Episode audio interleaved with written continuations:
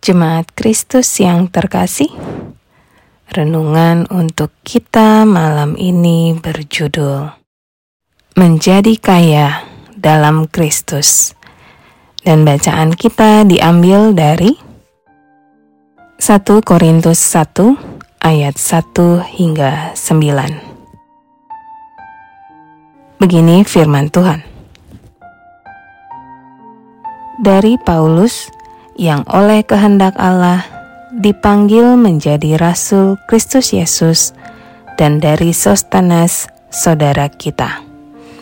Kepada jemaat Allah di Korintus, yaitu mereka yang dikuduskan dalam Kristus Yesus, dan yang dipanggil menjadi orang-orang kudus dengan semua orang di segala tempat, yang berseru kepada nama Tuhan kita Yesus Kristus, yaitu Tuhan mereka dan Tuhan kita.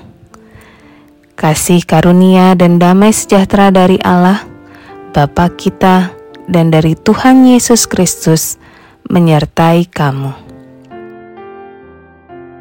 Aku senantiasa mengucap syukur kepada Allahku karena kamu, atas kasih karunia Allah yang dianugerahkannya kepada kamu dalam Kristus Yesus.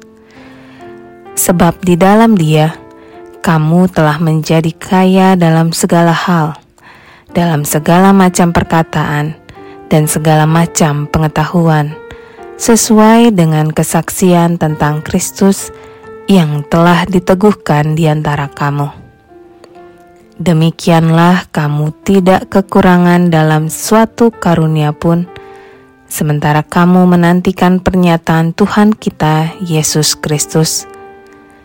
Ia juga akan meneguhkan kamu sampai kepada kesudahannya, sehingga kamu tak bercacat pada hari Tuhan kita Yesus Kristus. Allah yang memanggil kamu kepada persekutuan dengan anaknya Yesus Kristus, Tuhan kita, adalah setia. Ukuran kaya di dunia ini selalu terbatas pada materi yang dimiliki oleh seseorang, baik itu dalam bentukan rumah, kendaraan, atau harta benda yang lain. Ukuran ini tanpa sadar membuat kita terkurung ketika memahami berkat yang Tuhan anugerahkan kepada kita.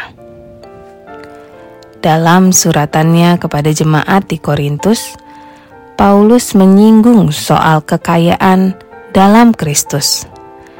Paulus menekankan bahwa orang-orang Kristen menjadi kaya di dalam Kristus.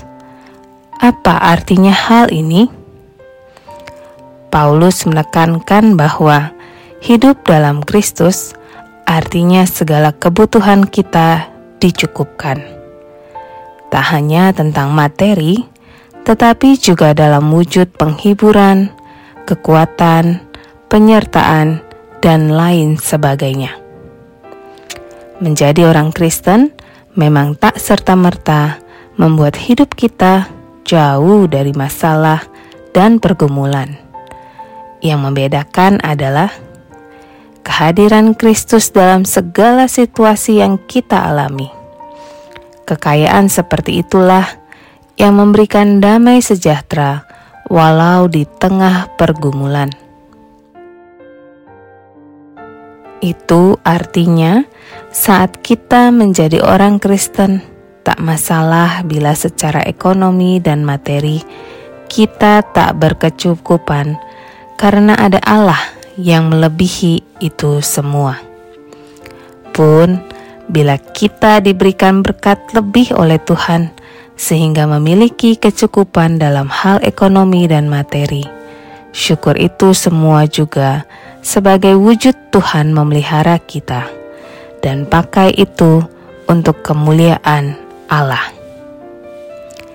Ingatlah bahwa kasih Tuhan yang memampukan kita untuk hidup. Itu semua adalah pemberian Tuhan, bukan semata karena kerja keras kita sendiri. Kiranya damai sejahtera dari Allah senantiasa memenuhi hati dan pikiran kita.